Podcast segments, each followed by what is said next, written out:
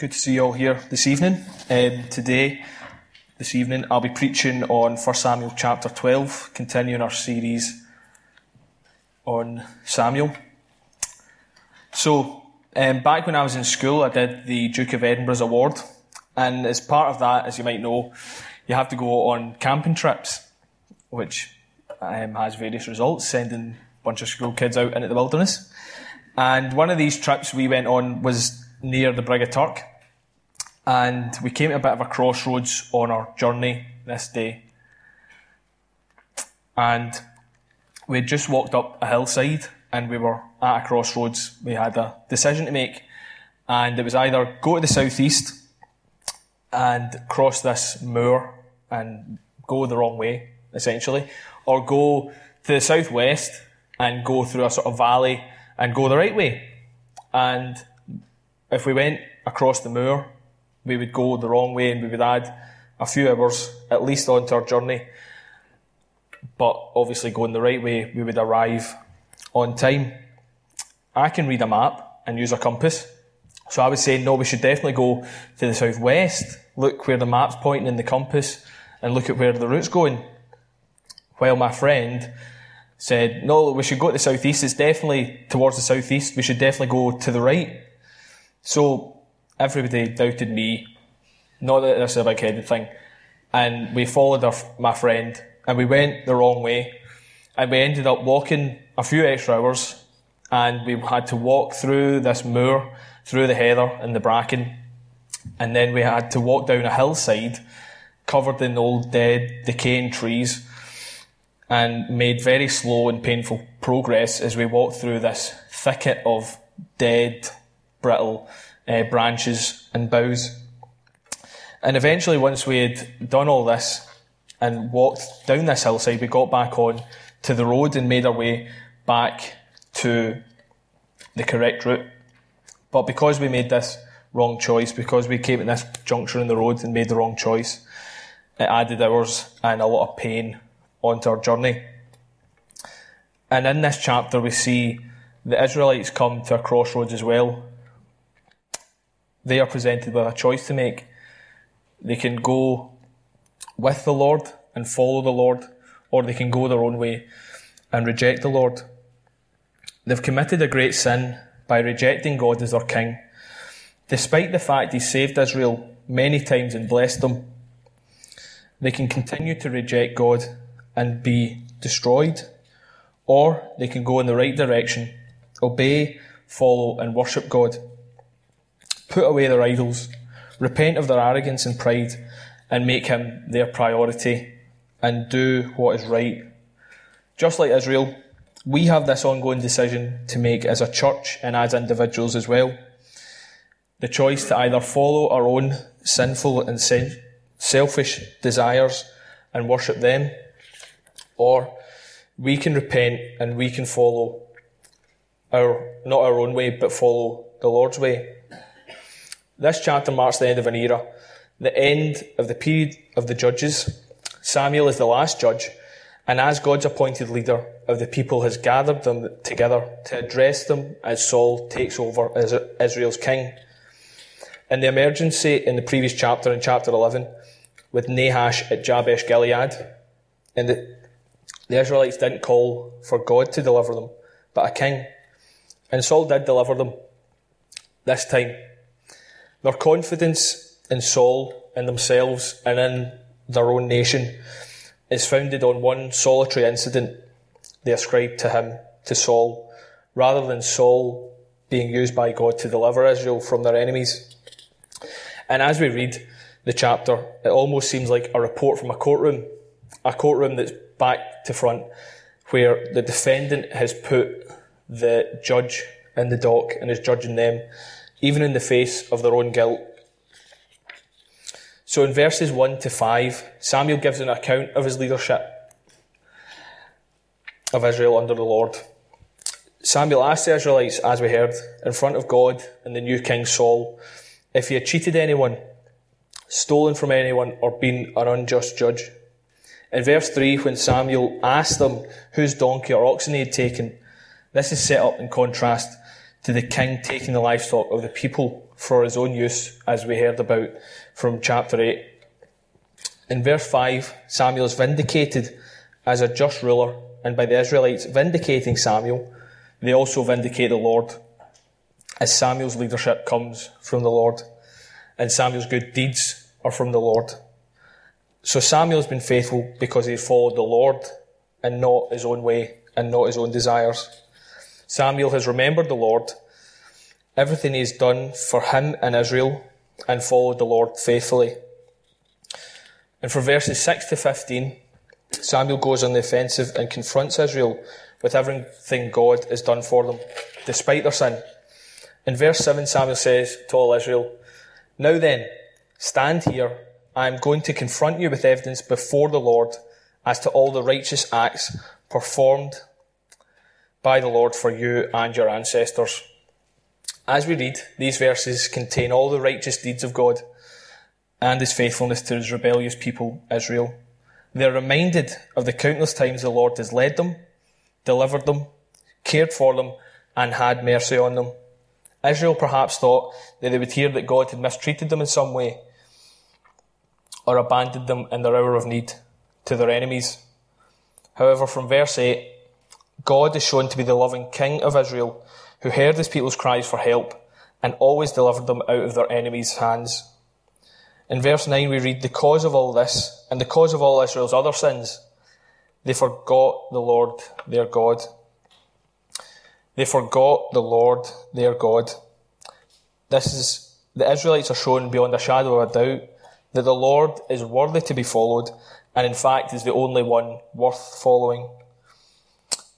And this, they forgot the Lord their God, is a very serious thing for anyone to say, both for the Israelites then, in their day, but also for us now. And are we inclined to forget what the Lord has done for us? And although I've criticised Israel here strongly, we should see ourselves in their midst eh, at Gilgal, hearing from Samuel, telling them and us of the Lord's faithfulness and mercy and his righteous deeds for us. The Israelites had lost sight of God and who they were in relationship to God. And can we be accused of the same? Yes. Do we forget God and who He is? Yes. Each one of us is a fallen, broken, and sinful human being. And even though we have the Word of God here as a constant reminder of God's faithfulness and redemption all through the Bible, we still often go astray and chase after idols and follow after our own way. Just like Israel needed to be called back in repentance and be disciplined, we also need to be called back in repentance and faith when we forget the Lord our God. I'm sure as well that we all have personal examples of God's faithfulness to us personally. However, we all too often put a king in God's place. We chase after idols our own way and forget who God is and what He's done for us. Some examples. In the West, we're inclined to put our careers, jobs, and working commitments high up on our list of priorities. We see our bosses and their words, instructions, and directions as more important to follow than the Lord's. Our work team is more important than our church family. We can put family before God spending more time with them than the Lord. Our friends can distract us and lead us away from the Lord if we're not careful as well. Even the way we use our free time can take precedence over our God and King.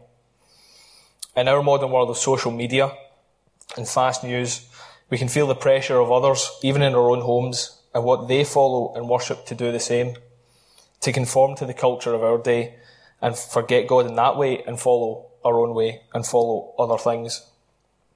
And I've put many things in my time since I've become a Christian before the Lord my God. And unfortunately, I know for a fact, as I keep going, that my changeable heart will forget God like Israel did and elect and follow another king in his place. And then in verse 12, the problem of Israel forgetting God is further explained in this incident's context at uh, Nahash Gilead, with Nahash, uh, Jabesh Gilead, sorry, When at the end of the verse it reads, No, we want a king to rule over us, even though the Lord your God was your king. Even though the Lord your God was your king. Israel knew the Lord was their king, and they owe allegiance to him before all others and to him alone. But they let themselves be distracted and led away from following him wholeheartedly. As we live our lives, will we do the same? Will we allow ourselves to be led away to follow other things? Or will we cling to God and follow him wholeheartedly? Now the Israelites must understand the full gravity of their sin, that they have forsaken and forgotten the Lord their God in place of a mortal man like them. They've chosen to follow another and a creature like them. They've chosen to put a creature in the place of the Creator. Instead of placing all their faith and trust in the mighty God and King who created them, the world, and brought them to where they are now, where they stand in front of Samuel, they chose to turn their backs on him and follow Saul instead. They knew God was their king, and they were not to be the same as the nation surrounding them, but rather be separate and different from them in their worship, service of the true and living God. It was through this difference that the Israelites would draw their neighbours to Israel to worship God. That people from all over the world would hear of the mighty deeds of the King of Israel and be drawn towards Israel to swear allegiance to this God and worship Him as all men should.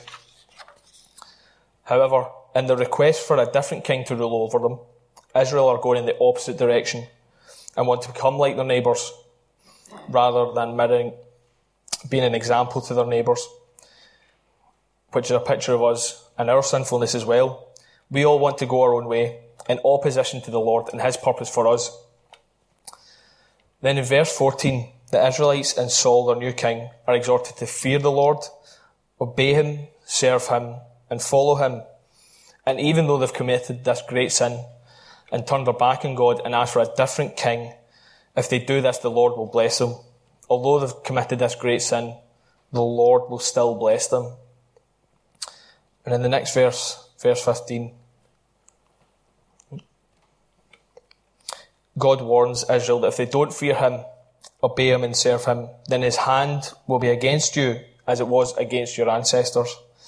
Continuing that cycle, that judge's cycle, where Israel sin forsake God, and then God sells them into the hands of their enemies. Israel turning back and crying out to God, and the Lord having mercy and delivering them. And although I've spoken about the judge cycle here in this incident, it's all throughout the Old Testament when Israel forsake the Lord their God and their, their enemies come against them to draw them back to God, their King. So Israel have asked for a new king and sinned by forgetting the Lord their God and have been reminded of all his great deeds for them and have been presented with two options, two paths to follow. Either follow the Lord and be blessed, or follow a human king and eventually be destroyed. And although Israel, as I've said, have committed this great sin, God is merciful. He disciplines Israel by sending a huge storm on the Israelites' crops. In Israel, there's this very small rainy season and if that, that didn't come at the right time, or were shorter or longer than expected, the fine balance would be tipped and crops would fail. People would go hungry and the local economy would go into meltdown. God knew all this and performed this miracle to show his power and to make Israel, the Israelites fear him once again after they'd forgotten him and rejected him. So they would hear his voice and turn back to following him not in an unreasonable or cruel way, but in the way a loving father disciplines his children for their benefit to draw them off the wrong path and back onto the right path. For those of you who are parents, there are various ways of disciplining your children and various examples of when you've disciplined your children to make them see what they've done is wrong and to show them the right thing to do. When a child goes to t- touch a hot hob, their father won't sit and watch them touch the hot metal and badly burn themselves. He'll stop them and make them understand that it's not for their own good to do that and show them the correct way to go. Not out of spite, but out of love. The right thing for them. With this storm, the Israelites are reminded in no uncertain terms that the Lord is God, and whoever they choose to be their king is no comparison to him and his power and his ultimate authority. But the end of the passage is really astonishing, and the end of the passage is really beyond our understanding and our comprehension. The Israelites have turned their backs on God. They have to be reminded of everything God has done for them. Again, God has disciplined his wayward people. But then in verse 20, Samuel says to them, Do not be afraid. Do not be afraid. It's beyond our comprehension that God would forgive this trespass, but he does. Up until now, it may have seemed like doom and gloom, that it was over for Israel, that God couldn't possibly forgive this sin again. But there is hope yet. There is good to come out of this. Not that Israel will learn and suddenly do all the right things and get it right in the future. No. Again, like this passage shows us, it is because of what God will do and what He has done for His people. As we read further in the Old Testament, the Lord will perform many more mighty acts to save Israel. And then the ultimate good news God will perform for Israel and us is that the true King came to earth. The Lord Jesus came, died, and rose again so that we can follow him and be saved. Even at this point, which seems so low and so dark, we see God's grace, mercy, and righteousness displayed to his people. Although Israel have erred so badly, God will not destroy them. He won't send them away, and he won't cast them out of his presence. And we, likewise, are not, will not be destroyed for our sin. We won't be sent away, and we won't be cast out of his presence. And this made me consider how we, the church, respond to and follow God. Like Samuel says, do we fear God? Do we serve God? And do we follow God? Or do we turn our backs on God and chase after other things of the world and idols and our own sinful desires? So, next month, on the 5th of November, we mark the gunpowder plot when Guy Fawkes and others attempted to blow up Parliament with King James inside. Unlike this passage, Guy Fawkes was not pardoned or forgiven. King James allowed the law to take its course, and Guy Fawkes was executed for treason. Like you would expect from any monarch, King James let the person attempting to kill him overthrow his authority and the kingdom be brutally executed. Likewise, the Israelites deserved death, but the Lord didn't ex- enact the full course of the law, but rather showed mercy. Instead of acting like any other monarch and enacting full justice and destroying Israel, the Lord relented and had mercy on his wayward people. Just like the Israelites, we deserve death for our treason and our rebellion, but instead we are also shown mercy, rather than incur the just punishment our actions deserve. And as we read further in the story of Saul and the kings of Israel and Judah that would follow him, it appears that all of this was in vain. Israel's clamouring for a king, as the human kings of Israel and Judah fail. They lead Israel away from God into idolatry. They forget God and his acts and his mighty deeds for Israel in the past and his promises for the future and they don't keep the law for kings that we've spoken about in Deuteronomy chapter 17. And because of all this, Israel eventually splits into the northern kingdom of Israel and the southern kingdom of Judah. They continue to sin and not follow God, and both Israel and Judah are led away into exile. But we can take hope. This all acts as tension building.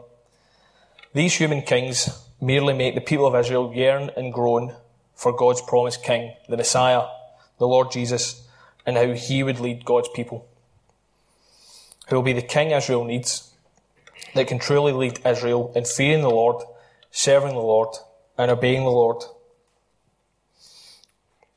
But just like Israel here didn't follow their true King, God, they didn't follow the Messiah, the Lord Jesus, when he came to the earth to save his people from their sins. But this didn't stop the Lord Jesus from completing his task, and he has indeed freed his people from their sins by allowing a perfectly obedient life, dying on the cross, and rising again triumphantly from the grave. He was rejected once when he came as a suffering servant, but there is a day approaching when the Lord Jesus will return to the earth to claim his prize and his bride, the church, where every knee will bow and all tongues confess that he is king. On that day, he will not be rejected again. All will see him and all will recognize that he is king. Some in jubilation that the king is finally returned and some in shock, but none will be able to reject his authority and kingship on that day of judgment and justice. For the church, for those who believe, that will be a glorious day. But for those who reject the Lord Jesus in life, it will be a terrible day when they acknowledge the King that they have rejected, who they have not followed in life. For anyone here tonight who hasn't decided to follow the Lord Jesus, the true King, I would urge you to consider your position tonight, to consider the path you're on, to consider the person you are rejecting, and to consider the consequences and where that path will eventually lead.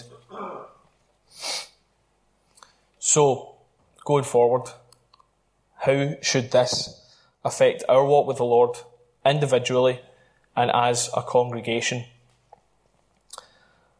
Our faith in the Lord and His mercy and His grace, His faithfulness and His righteousness and promises should abound more and more each day. In the passage, God and Samuel are shown to being good and faithful leaders. Samuel hasn't defrauded, stolen, or been corrupt throughout his tenure. God's deeds on behalf of Israel are expounded and show the amazing things that he's done for his people Israel. Yet they still turn away and chase after a man and something ultimately that won't satisfy them and not last. However, we can see from this chapter where the Israelites went wrong and we can go in the opposite direction.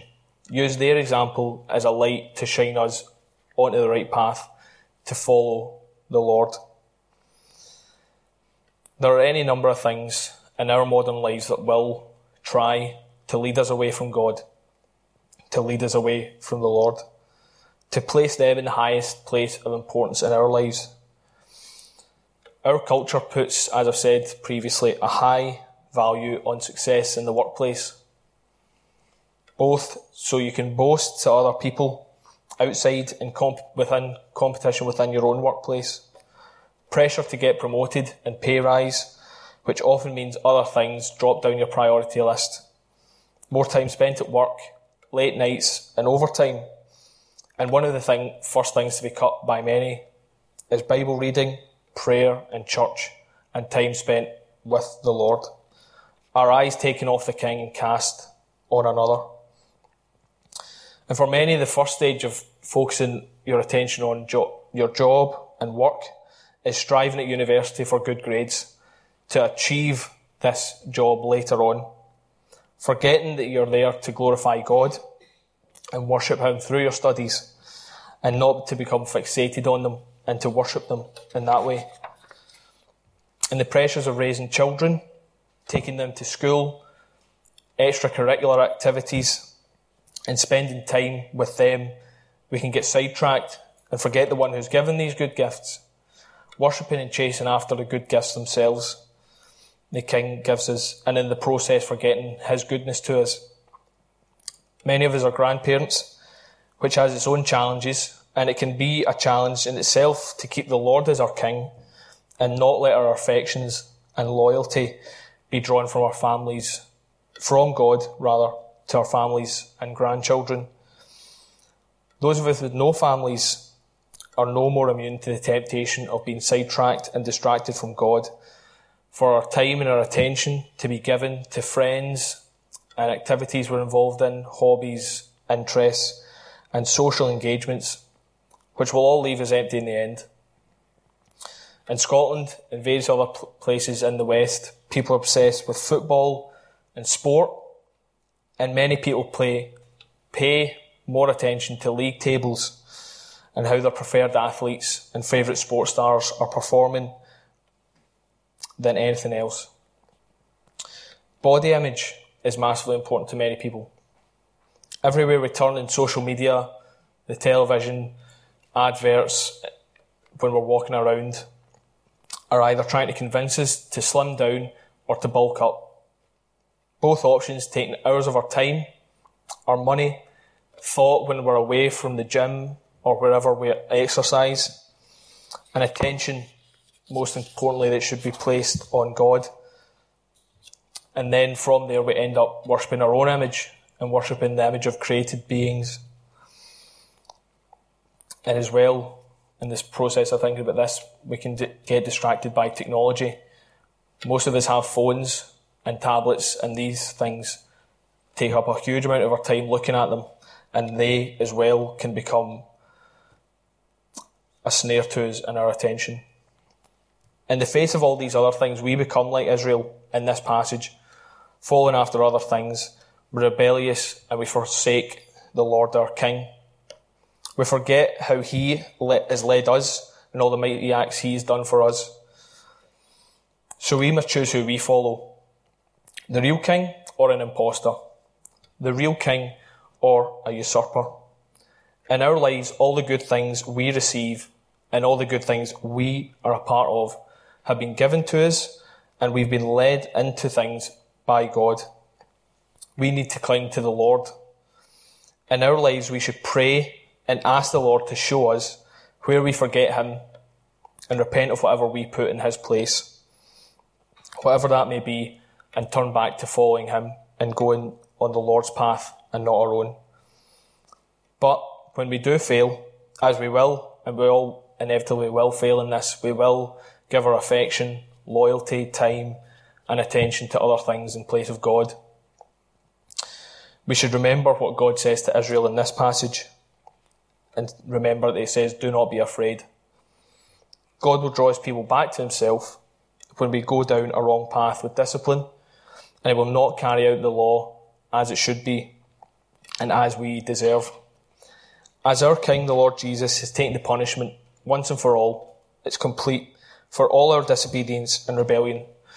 And while he carried that to the cross for us to pay the penalty for that and all our other sin, just like Guy Fawkes was executed, we deserve the punishment of the law.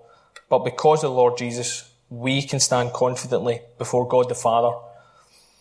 Because of the Lord Jesus' perfection and righteousness. As Samuel says to the repentant Israel, they will continue to pray for them and teach them. We should be praying for each other in this as well. It's all too easy with all these things I've spoken about to become sidetracked and possibly not even realise that we are going down this wrong path. We should be praying that we should always follow the Lord as the Lord's people.